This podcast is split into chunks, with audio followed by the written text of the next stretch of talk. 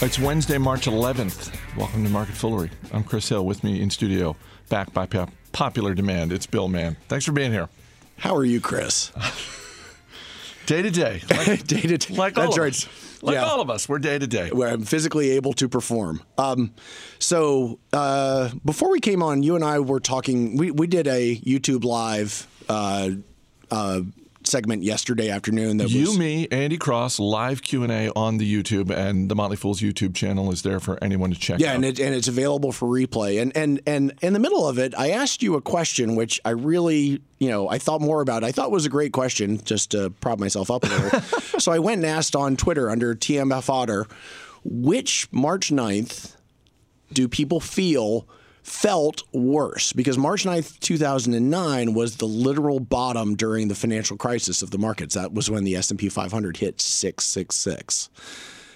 And the news on March 10th wasn't great. No, it wasn't great. And, um, you know, two days ago, we didn't see the, uh, we, you know, saw a worse drop than we're seeing today. Yeah, Um, yeah, only three and a half percent as we record. So you know, it's a, it's a we're getting off light today. I mean, not to make light of any of this because it's it is painful and it's hard for people. But at some point, you have to recognize, and we've been talking about this for years at the Motley Fool, that at some point this type of volatility will come, and it will feel it will feel real because it is real and is based on real uncertainties. So And if yeah. I, if I recall correctly, and hopefully I can because it was just yesterday afternoon, I think what I said was 2009 felt worse in part because. And I don't want to sway anyone's vote before they Yeah. go on Twitter to vote, but um, it, it- 2009 felt worse because it had gone on for longer. At that point, we had had a really solid seven months or so of systemically bad news. Yes. And Yeah. the market now, what we've seen over the last four to six weeks, this doesn't feel good either. No. Um, but it's it's more dramatic and it's a it's a different type of uncertainty Yeah. because of the public health crisis. That's right, and it really does. It, it really does stand to remind people that now is a really good time to check yourself because now is a time when you literally can feel and know what your risk tolerance is because it is a time of stress. And you know, up until last week, a lot of us had really forgotten about how we felt in 2009. So anyway, TMF Otter, there's a poll up. It'll be up for you know till about uh, 10 Eastern time tomorrow, and I'm really excited to see what uh, what people say. So we, we actually have uh, corporate news to touch on, including uh, Pepsi making a pretty interesting acquisitions. But I want to start with the latest in the airline industry, which we've obviously talked about uh, a bunch recently. But you had pointed me to a, a story, um, and I'll just read the headline here uh, out of the New York Post. Um, why airlines are running ghost flights amid coronavirus panic. Um, again, reading directly from the story. Yep. Um, controversial regulations are forcing British Airlines to fly empty jets amid the uh, coronavirus outbreak or risk forfeiting vital airport slots. Uh, this is originally reported in the Sunday Times, and these are use it or lose it rules uh, governing European airports basically saying uh, if if you're going to get a slot at an airport, you got to use it. Yeah. And maybe there were really good reasons for these rules when they set them up. Yeah. But holy cow, does now seem like the time to suspend these rules. Yeah, get it together because the the the, the cost, uh, you know, the environmental cost, the financial cost. We were talking yesterday about whether we thought the airlines were in good shape or not, and I said, well, obviously, you know, it's not. They're they're not generating nearly the revenues, but they're they're in much better financial shape, and they have the ability to limit some of their you know some some, some of their uh, marginal costs by virtue of not flying planes. In Europe, that doesn't exist right now. Bl- Airlines have to take up 80% of the flights. If they go above a 20% cancellation rate, they can lose slots. And this just Oh gosh, this just seems like something that's such a no-brainer to uh, you know to to take your foot off the gas on. I mean, pardon the pardon the the allegory there too. You know, for legislators to say this is something that we need to set aside right now as an emergency. And closer to home, it'll be interesting to see what are the equivalents. I have no idea if um, airports in the United States have some sort of similar uh, regulation in place and how quickly. Uh, how nimbly, whether it's state governments, local governments, or the federal government, can move, um, because uh, this is one of those things that seems, as you said, it seems like a no-brainer. Um, it doesn't involve an outlay of cash. It isn't the government coming in, you know, with a bailout. No, it's not. We're going to give you a tax break. Yeah, it's it, it just seems like common it, sense. It, it simply prevents empty tubes flying through the air, literally lighting money on fire. Uh, yeah. we'll move on to Pepsi. Um, Pepsi is buying Rockstar Energy for $3.8 billion. Yeah. Uh, Pepsi's had a distribution deal with Rockstar Energy uh, for a little over a decade. Shares of Pep, it's kind of tough to know because this is not a normal day in the market. Yeah. If it if it were a normal day, they're outperforming. And, yeah, down uh, only three percent. Yeah, it's you know if it were a normal day, if the market's flat and Pepsi's down three percent, you can reasonably read the tea leaves and say, well, maybe they paid a little bit too much for that. Yeah. Um, but as you said with the market down four and a half percent and Pepsi only down three, maybe this is seen as a good sign. People are excited. Maybe, and and you know, it's uh, we've seen these major beverage companies make acquisitions in the mm-hmm. past. Um, in in the case of Pepsi and Rockstar Energy, this points towards.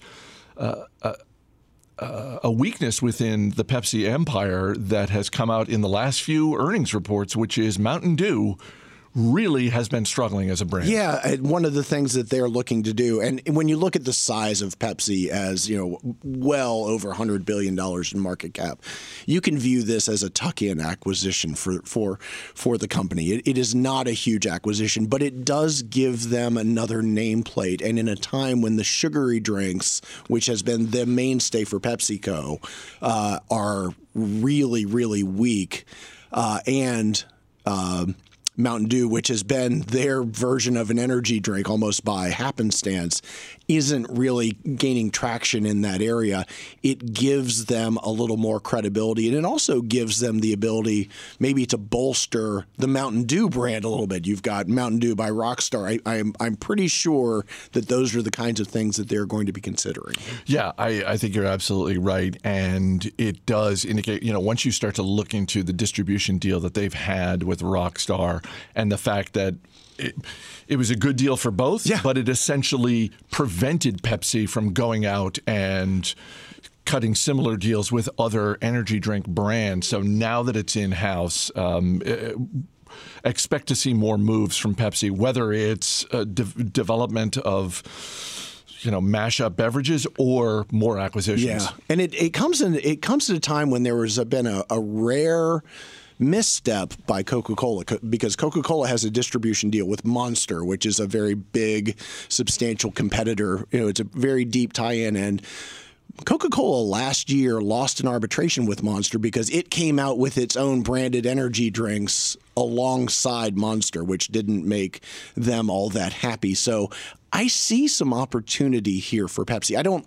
I don't really consider this to be huge, but in a game where you've had a downward trajectory in their core businesses, going to areas like this where there is growth and you know and putting your stake in the ground is very smart business. It is. It's also um, a tried and true method that both Pepsi and Coca Cola have executed for decades. Yeah. Whether it's a distribution deal as a way to get to know a smaller brand, or in the case closer to home, uh, a DC area company, Honest Tea, yeah. where Coca Cola took a small stake in Honest Tea, expanded it, and then eventually became. Um, you know, basically brought it into the empire completely. Yeah, they've seen they they they have absolutely seen the trends in sparkling water and still beverages, and it and none of it spells good news for their uh, their flagship brands.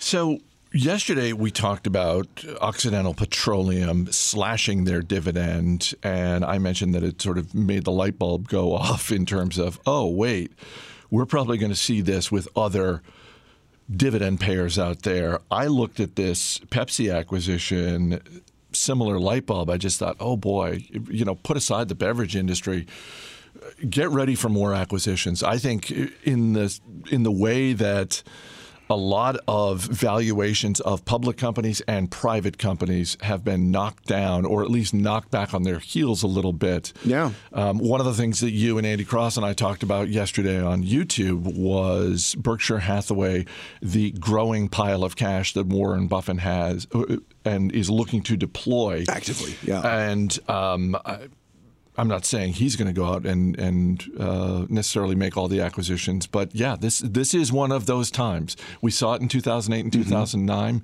Um, um, certainly in the financial industry, in the banking industry, but um, yeah, I think we're going to be seeing more acquisitions. It bears remembering we are now down uh, around uh, 16% from our high, but the high that we started at, not just that it was an all-time high in terms of the numbers of the Dow and the S&P 500, but we were at nearly an all-time high in terms of valuation. So things have come down quite a bit.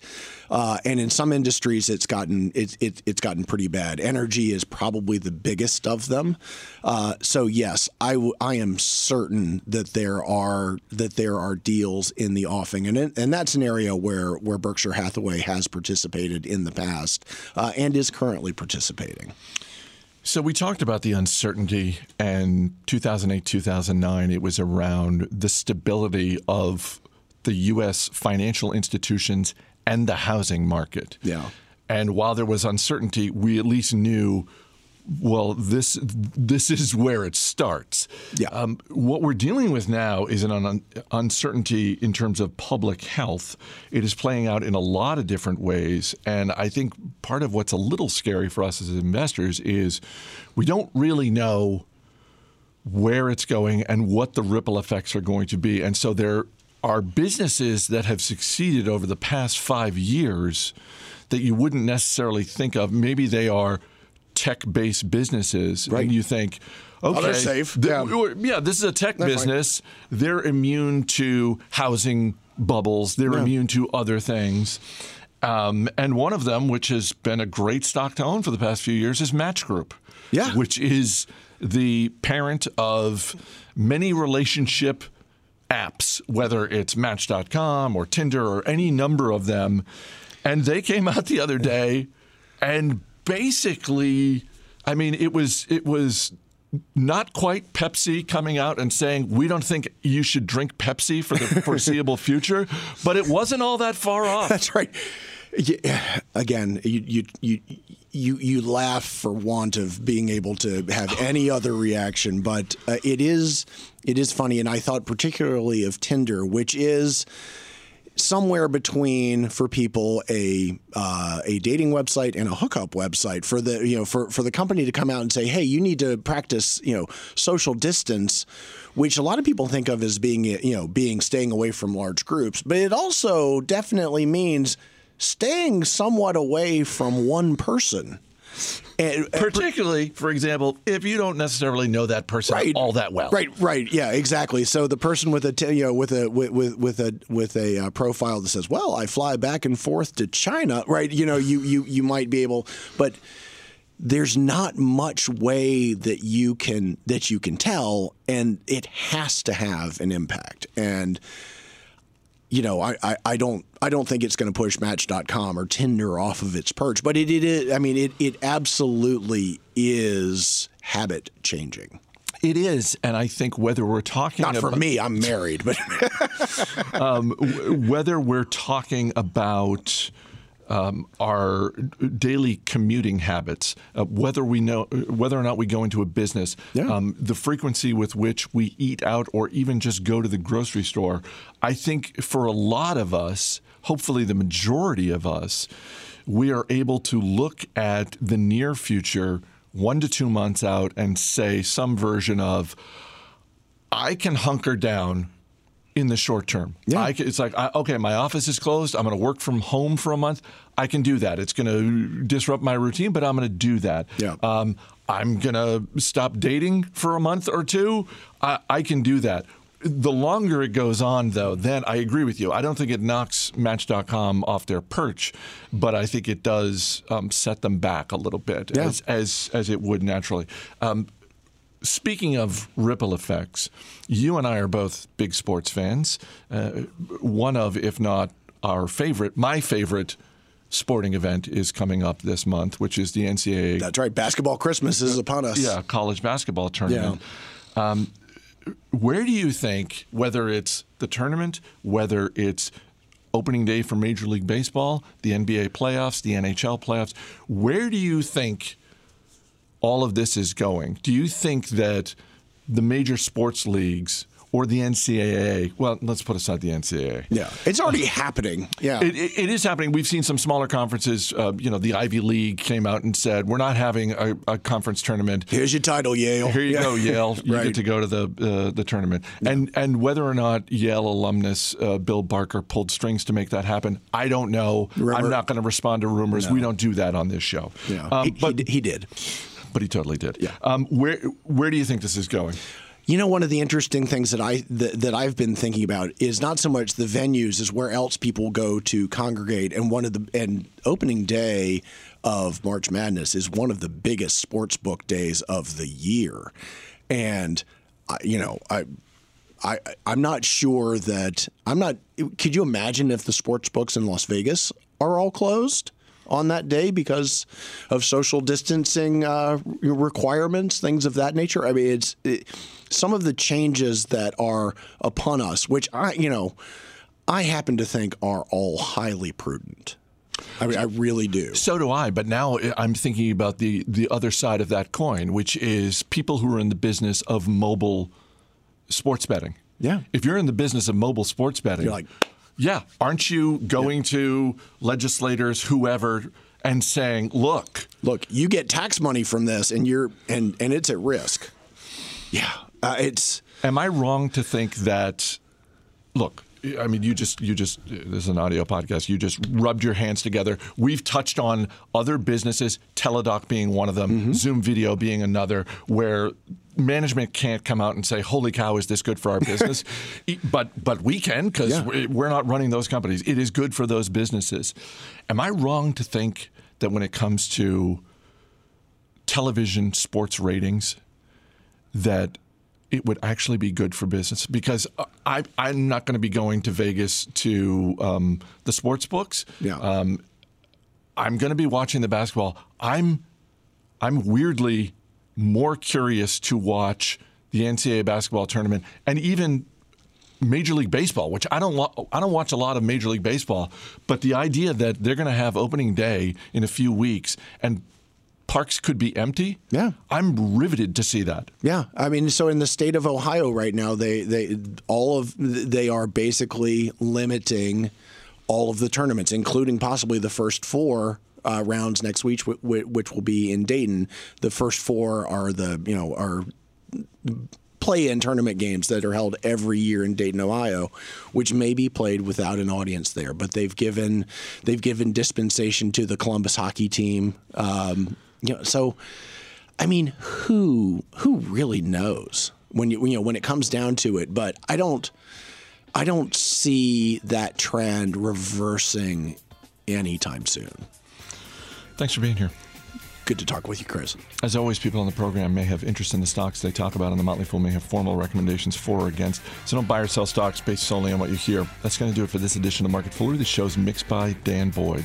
I'm Chris Hill. Thanks for listening. We'll see you tomorrow.